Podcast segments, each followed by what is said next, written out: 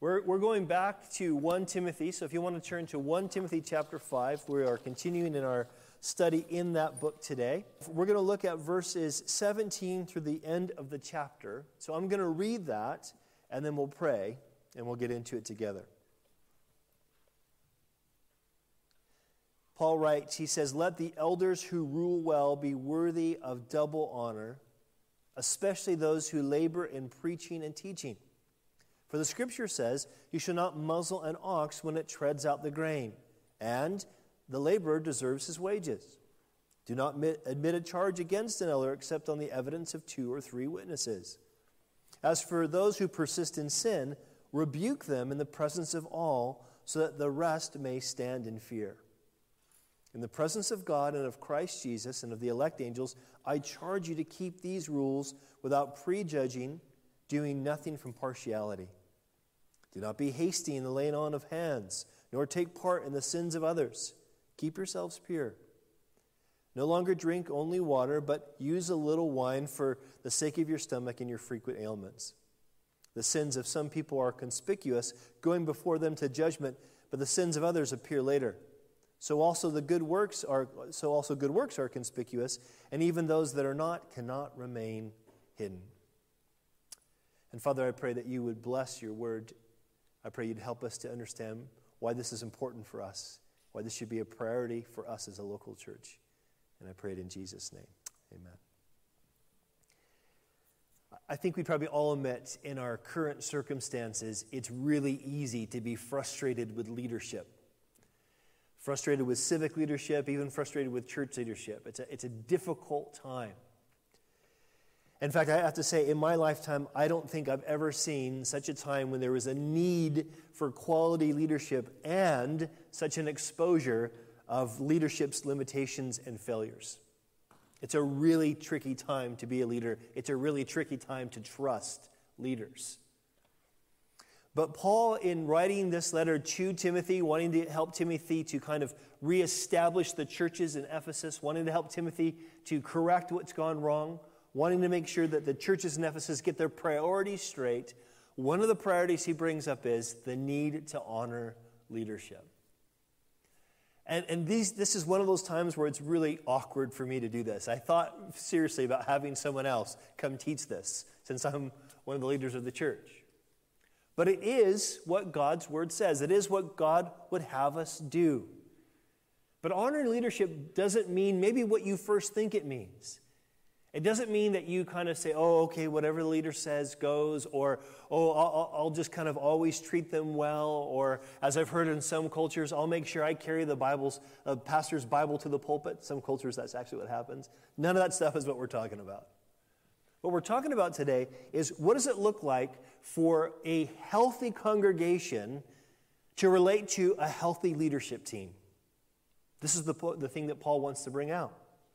And so I'm going to give you three basic things. We're going to look at the first one, and then we're going to have some time to discuss. And then we'll look at the last two and have some more time to discuss. But the first thing I want you to see in verses 17 and 18 is that, that we are to honor leaders in their individual call. Look, look at verse 17. Paul says clearly, Let the elders, plural, who rule well, be worthy, considered worthy of double honor. So, so what we're going to see here is Paul's given us different categories. When he says elders, he's talking about this, this team of mutually accountable men.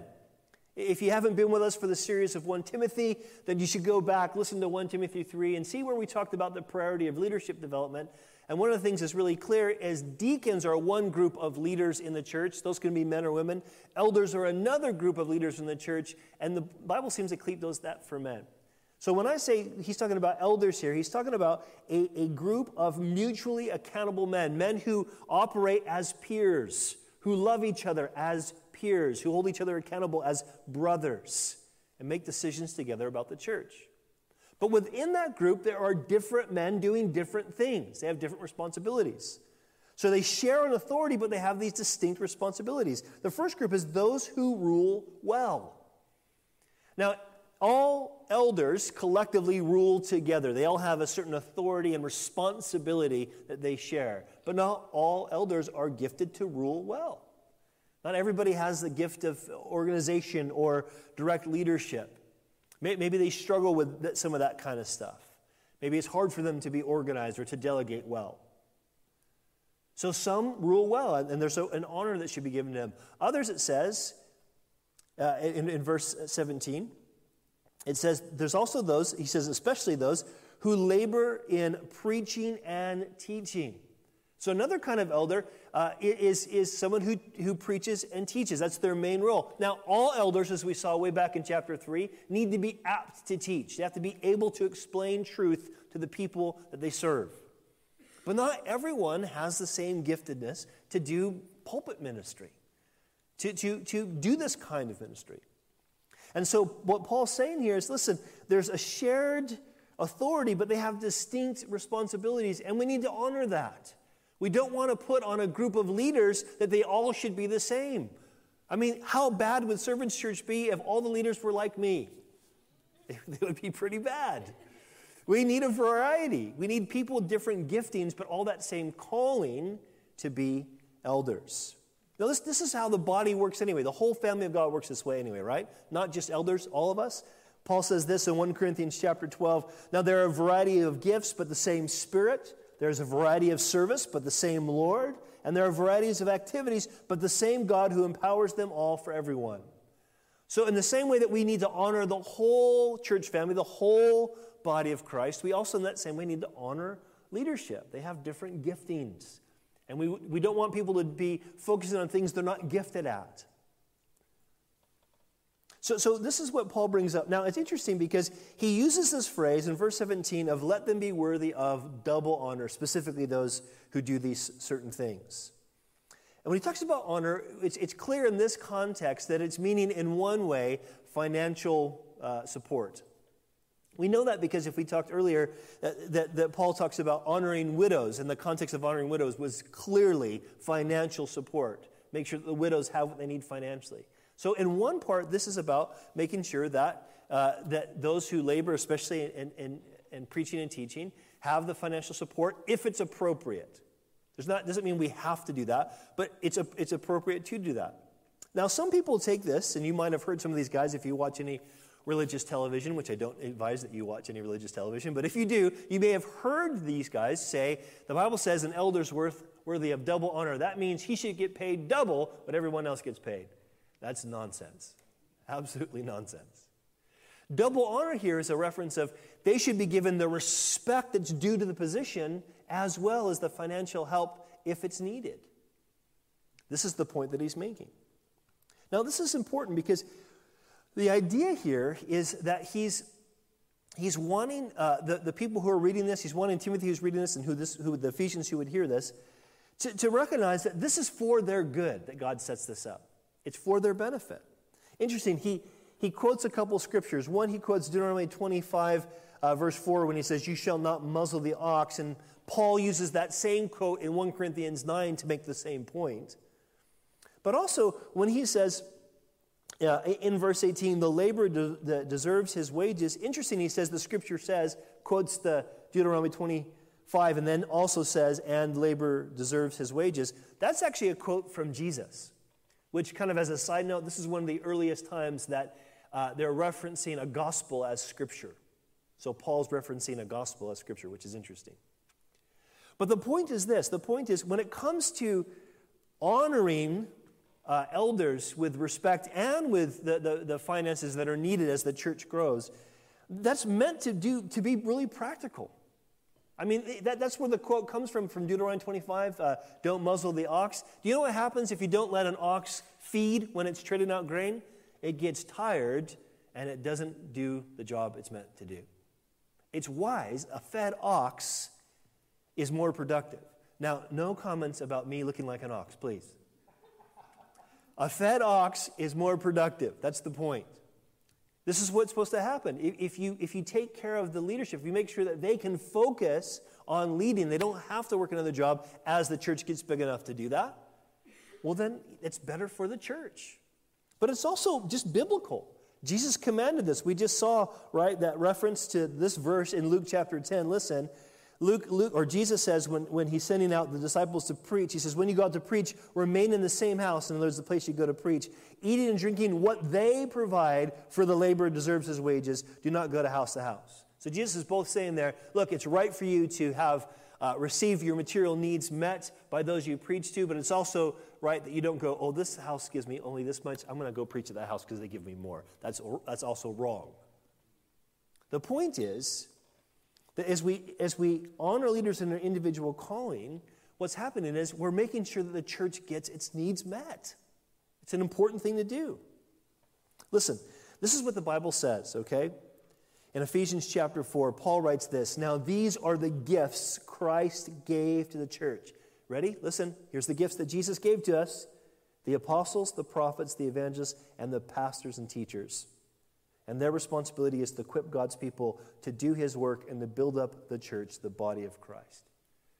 Now, I know you wouldn't have ever guessed this, but I'm actually God's gift to you.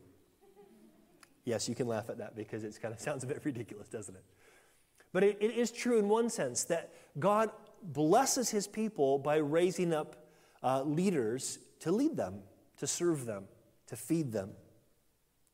Now, now, here's the thing that is important for us to recognize the way we honor will reflect the priorities of our church. In other words, the church does gather finances. We encourage people to worship financially. What the church does with those finances will, will show, will demonstrate what that church thinks the priority is. So if the, if the church's priority is to equip you, believers in Jesus, so that you can serve one another, so that we collectively can do what God calls us to do. If that's the priority, that's what we need to fund. That's what we need to make sure it happens. Do you see what I'm saying? Now, we're going to pause for about five minutes and we're going to have a discussion. Now, for some of you, if you don't have much church experience, this, this might feel a little bit weird, and that's okay. Maybe, maybe if you don't have much church experiences, uh, you, much church experience, you can make this into not so much what you've experienced, but what would you expect to experience from a church leadership. So here's the questions that I want you guys to discuss in your groups, okay? In what ways has church leadership, either here at Servants or elsewhere, positively or negatively impacted your relationship with God?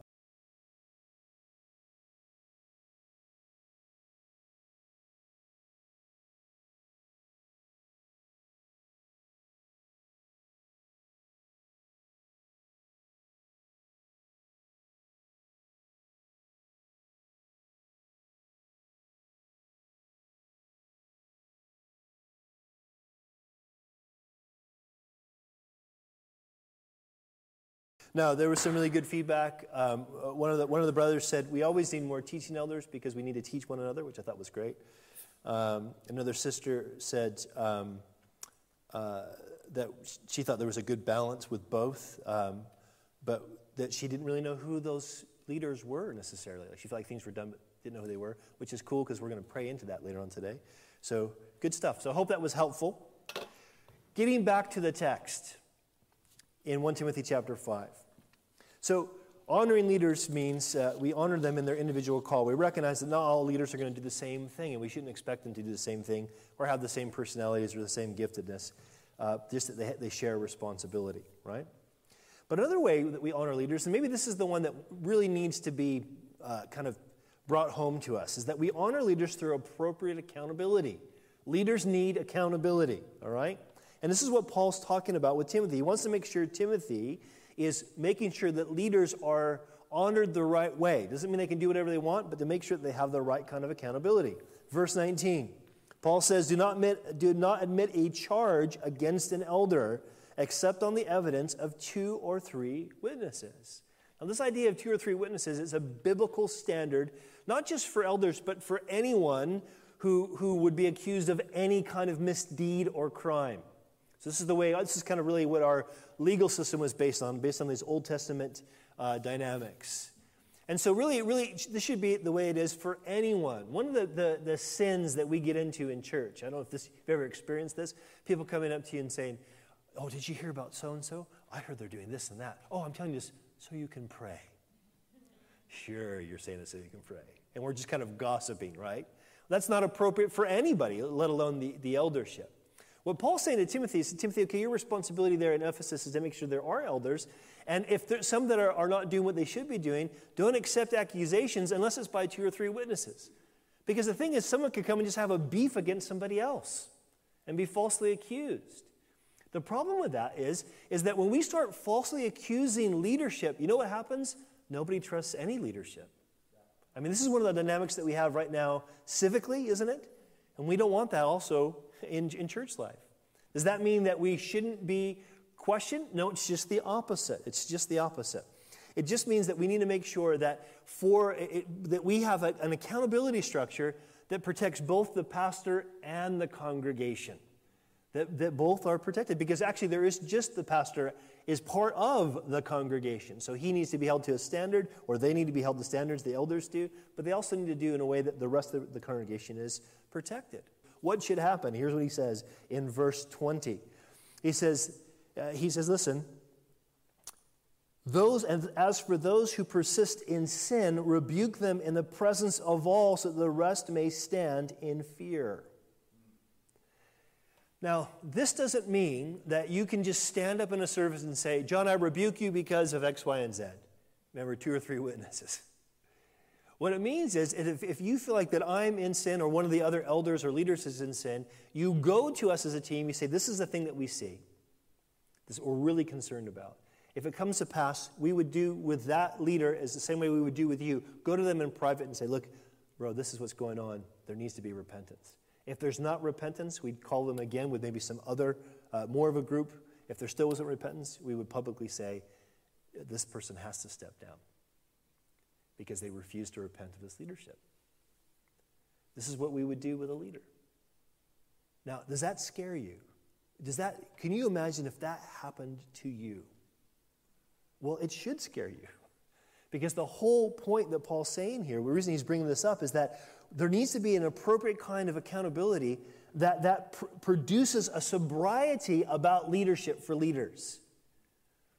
Because as, as humiliating as it would be to get fired from being the pastor of Servants Church, it's going to be much more serious to face God if I've been a stumbling block to you guys. There should be a sobriety about those in leadership. The accountability is for that, it needs to be there. Now, the scripture says in the book of Hebrews, it says, Remember your leaders who taught you the word of God Think of all the good that has come from their lives and follow the examples of their faith. So the assumption is what? They should be an example to follow. Now, I just want to confess I was repenting about this this morning. I was thinking, Lord, if people were like I am in private, would that be a good would that be good for servants church? And I had to repent. I wish I could say that I'm always who I'm meant to be in, in the quiet place of my heart or in my allegiance. I wish I could say, I never, I always go to God with my issues. I don't go to escape in front of the television. I wish I'd say, I always respond to my family in, in, uh, in, gentleness, in wisdom. I wish I could say that the, I always work flat out for every hour that I'm meant to work. I'm never, ever lazy. I wish I could say that was always true but it's not. But I can say to you that that's my goal, that's my heart, that's my prayer, and I hope you're praying for me and the other leaders towards that as well. Because we are meant to, to, to be examples. But also, he says, obey your spiritual leaders, do what they say. Uh, their work is to watch over your souls, and they are accountable to God. Give them reason to do this with joy and not with sorrow. That would certainly not be for your benefit. Now let's talk about this obedience to leadership because this is really important. Paul's not saying that, okay, whoever are your leaders in church can tell you whatever that you need to do. So there are some churches, there are some Christian churches where before you get engaged, you, you ask your eldership if they think it's wise. There's nothing wrong with asking, but if that's the expectation, if leaders expect you to get their permission before you get engaged, something's maybe a bit off there. At the same time, there are other uh, congregations, there are other Christian churches that if a person who's professing faith in Christ gets engaged to someone who doesn't profess faith in Christ, nobody says anything. And you should also expect that a, a God leader would go and say, you know, brother, sister, we love you. Uh, we, we know it's hard to find a Christian uh, mate, but God doesn't want this for you. The scripture is really clear. This is not what God's will for is for you. So you don't want to harden your heart and go down this road. I'm sure they're a great person, but you don't want to go down this road. You should expect that to happen. There should be that kind of accountability. And if you go, hey, it's none of your business, I'm going to do what I want to do, then you're in violation of this. Does that make sense? There shouldn't be this thing where shepherds put a heavy hand on you, pastors have a heavy hand on you, controlling your life. But there should be this thing where they set an example for you to follow, at least a trajectory for you to follow, and they call you on stuff that is unhelpful for you, and you should be able to say, okay, that's in the scripture, yep, I need to back away from this. I need to maybe not do this. This is why the, the, the, the word is elders, not elder. There needs to be a team where the people are mutually accountable. To make sure that the focus stays on Jesus, people are walking according to the scriptures and not just according to their opinions. This is why it's a sobering thing to be a leader. This is why the Bible says in James chapter 3 verse 1, not many of you should become teachers, my brothers, for you know that, that we who teach will be judged with a greater strictness. Uh, man, I'll tell you one of the hardest things about being a Bible teacher is the fact that I preach a better gospel than I believe. This is why I constantly have to say, Oh, God, help me. I want to live up to what you're showing me. It's important for us to have this. The, the, appropriate accountability does this. It protects the pastors and the congregations, and it produces a, a sobriety among the leadership or about leadership. But also, it's, it's, it needs to be done in a way that promotes unity and humility. Look at verse 21. Paul says, in the presence of God, this is, he's being really dramatic here. In the presence of God and of Christ Jesus and of the elect angels, I charge you to keep the, these rules. He says, listen, this is what you need to do. And notice what he says without prejudging and doing nothing from partiality. Now, Paul has to tell Peter uh, or um, Timothy this because Timothy is going to be the one that kind of gives the final nod to say, yeah, these are good guys to be elders in the churches in Ephesus. And so he's telling Timothy, Timothy, listen, it's really important you do this in such a way that's actually promoting unity and humility. In other words, you can't go, oh, that guy's so cool. I'd love to have him as leader of the church. Or, and this happens a lot in the church today, man, that person's so talented, let's, let's exalt them. Man, go back again to 1 Timothy chapter 3. What, what Paul emphasizes, what the scripture emphasizes about leadership is not their giftedness, but their character their commitment to Christ. And so the, the thing is, you can have someone who's super likable and has a great personality and is really gifted, and they're carnal and they're not ready to lead, and they shouldn't be put in that position. But you can also have somebody who's, who's maybe, maybe they're not that dynamic. Maybe they're not someone who's everybody wants to listen to, or maybe they're not super cool or something, and yet they are faithful and they're good at making sure things get done and people get their needs met. Those people should be honored, and if they're willing, they should be allowed to serve in leadership. Now, we'll talk about in a minute how we try to make that happen at Servants Church, but or try to provide an atmosphere that can happen at Servants Church. But let me just read this verse from Philippians quickly. Paul says, Complete my joy by being of the same mind, having the same love, being in full accord, and of one mind. Do nothing from rivalry or conceit, but in humility count one another more significant than, your, than yourselves. Can you see if we would just, as Jesus followers, focus on this, that would take care of so much of the politics that we end up seeing in church?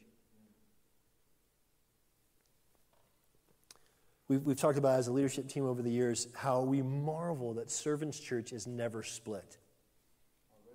Oh, Amen. We marvel because we are a bunch of weird oddballs, man. We, it's very true. We, we come from different backgrounds. We have, we're, we're different ethnicities, different socioeconomic backgrounds, different church experiences and backgrounds. But when we come together under Jesus and want to make much of Him and follow after Him, He shows up and He does good things and He raises people up. And we learn to, to, to be benefited from people that are from radically different backgrounds than we are. So we need to make sure that the accountability of leadership is that way.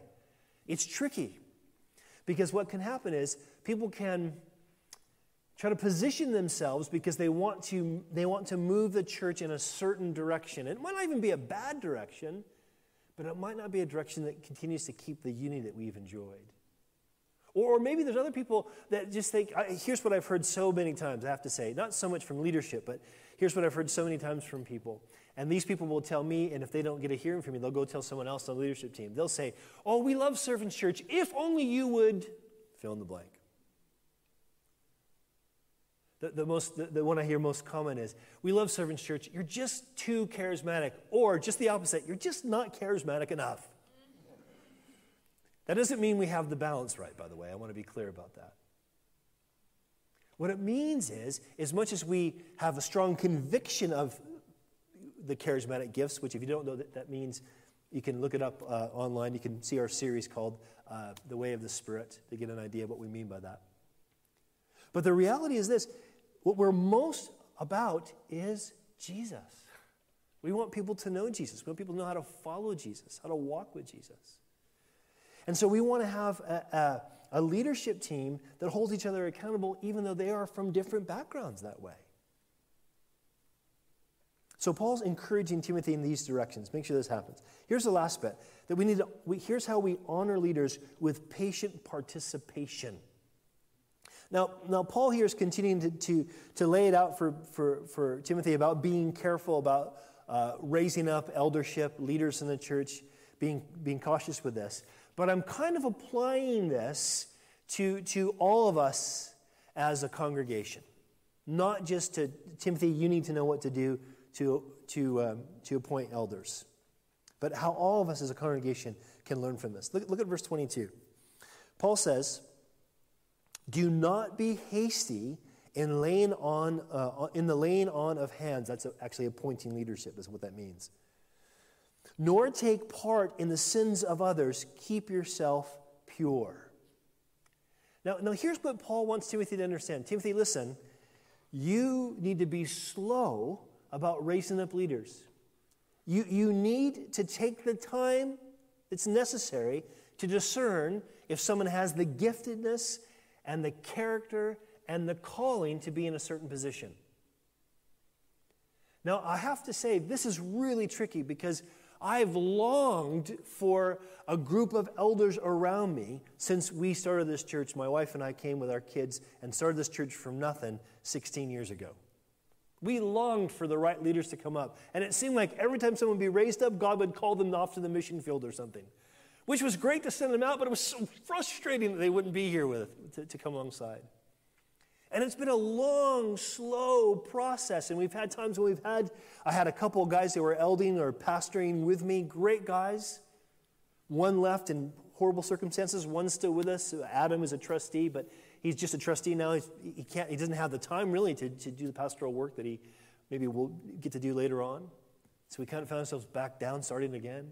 Now we've made Mike and Elder Kennett. Last week we got to do that, which was a joy and great to do. And we're seeing other men raised up towards that. But I'll tell you, it's a hard, slow process. And so here's where you guys come in about patient participation. Listen, leaders need a daily God given discernment, so you have to give them time to discern. Now, maybe you feel like God's shown you something and you've discerned something, and if they would just get what you get, well, you know, pray. Because here, here's, here's my experience, and here's what I think I see in Scripture as well if God wants me to do something, He's going to make it clear to me. And here's what I've seen happen lots of times God will show me something, I'll resist it, and then someone will come and say, I think the Lord might be saying this. And then I'm like, ooh, yeah, that's the Lord. I need to be obedient to that. Sometimes the resistance is out of fear. I'm just afraid to, to move forward in something. Sometimes the resistance is out of my own carnality. I'm just as capable of being carnal and doing my own thing. But that's when to speak. But sometimes people come to me and say, I know the Lord wants us to do this. I'm like, um, I don't think, I haven't heard that. It might be. I'll pray about it, but I haven't heard that. And then if I pray about it and I'm not really sensing that's what God wants, they get frustrated. I'm not trying to blow people off. And when we do that as a team, we're not trying to blow people off. We're just trying to be discerning. Be patient with us. It's a big responsibility. Now, for, for uh, you kids who might be watching this with your parents, listen up, kids. This is for you. You don't understand this now, but it's really hard for your mom and dad to be your mom and dad. Not because you're bad, you're so bad, but because it's a huge responsibility, and every mom and dad know they're not good enough to be your mom and dad. That's what it feels like to be a pastor. You feel like, God, these people deserve something better than this. But then the Lord says, No, I use broken vessels. The Lord uses weak people. In fact, this brings us to the second thing we see in verse 23 about where you guys need to be patient.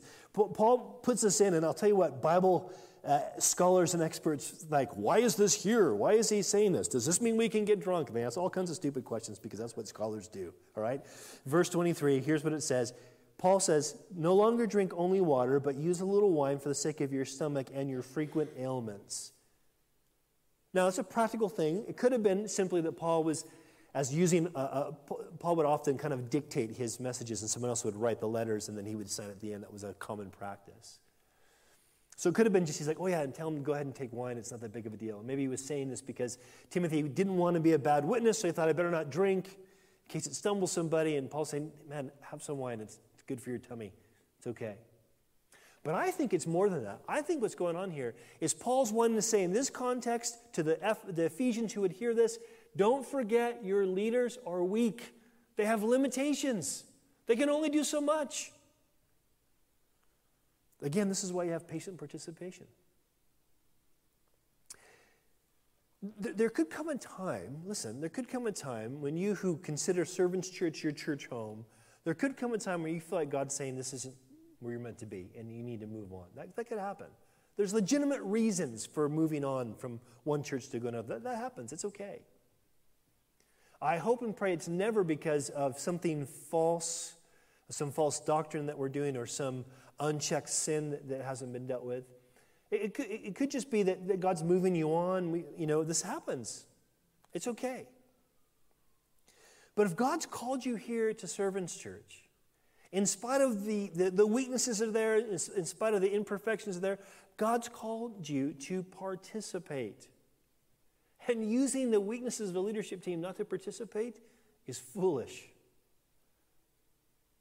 Can you imagine the Ephesians reading this? Oh, I can't believe Timothy's going to drink wine. Or maybe others going, well, why didn't he be drinking wine every night? He'd feel better all the time. What a loser. This is why I don't know if I can trust the elders that he picks. Hey, that kind of nonsense happens in churches, and it's wrong. It's not honoring, it doesn't help us as a family. No, leaders have limitations. Don't be surprised by that. Also, in these last two verses, verses 24 and 25. Now, Paul here is probably talking more about, um, hey, Timothy, here's some wisdom about picking leaders. Know these truths. But I want to apply it to us.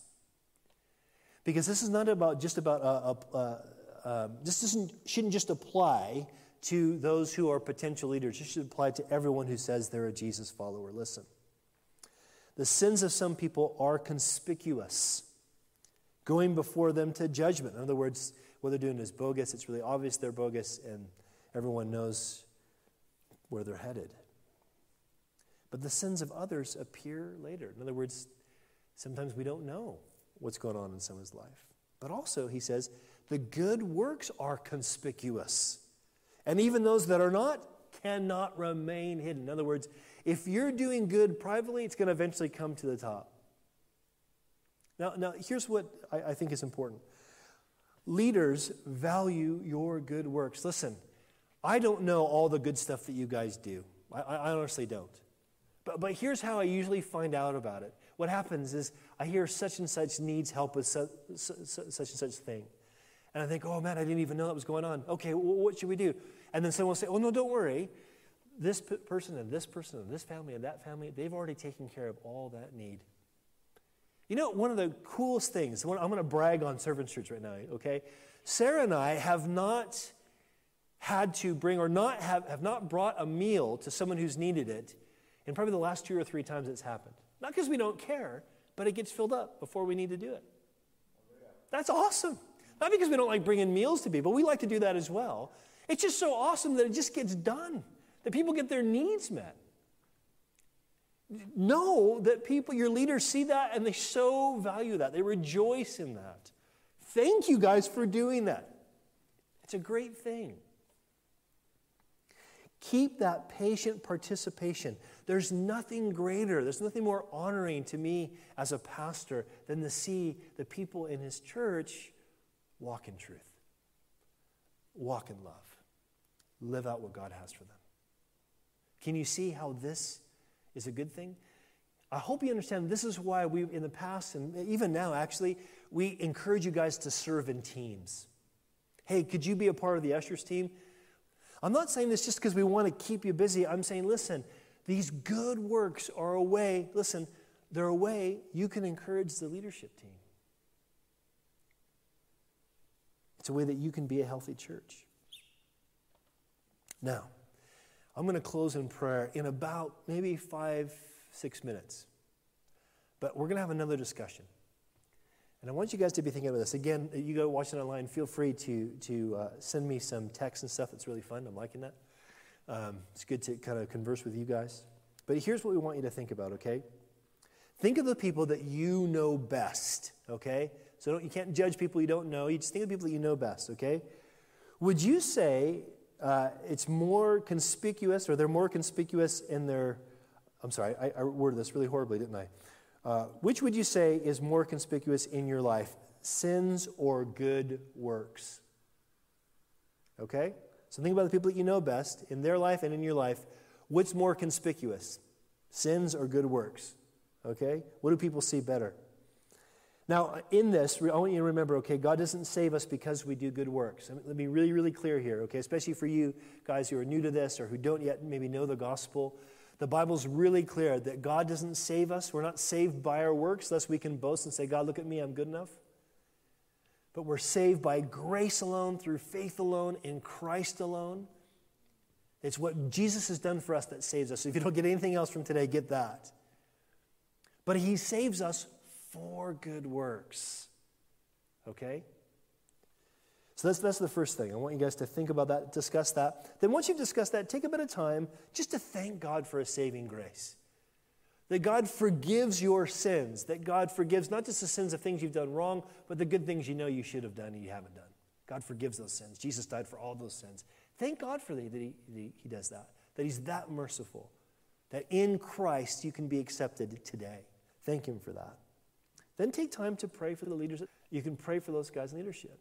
Uh, you know, obviously, I'm not expecting each person to pray for each person. Just who, who jumps out at you? Who, who needs prayer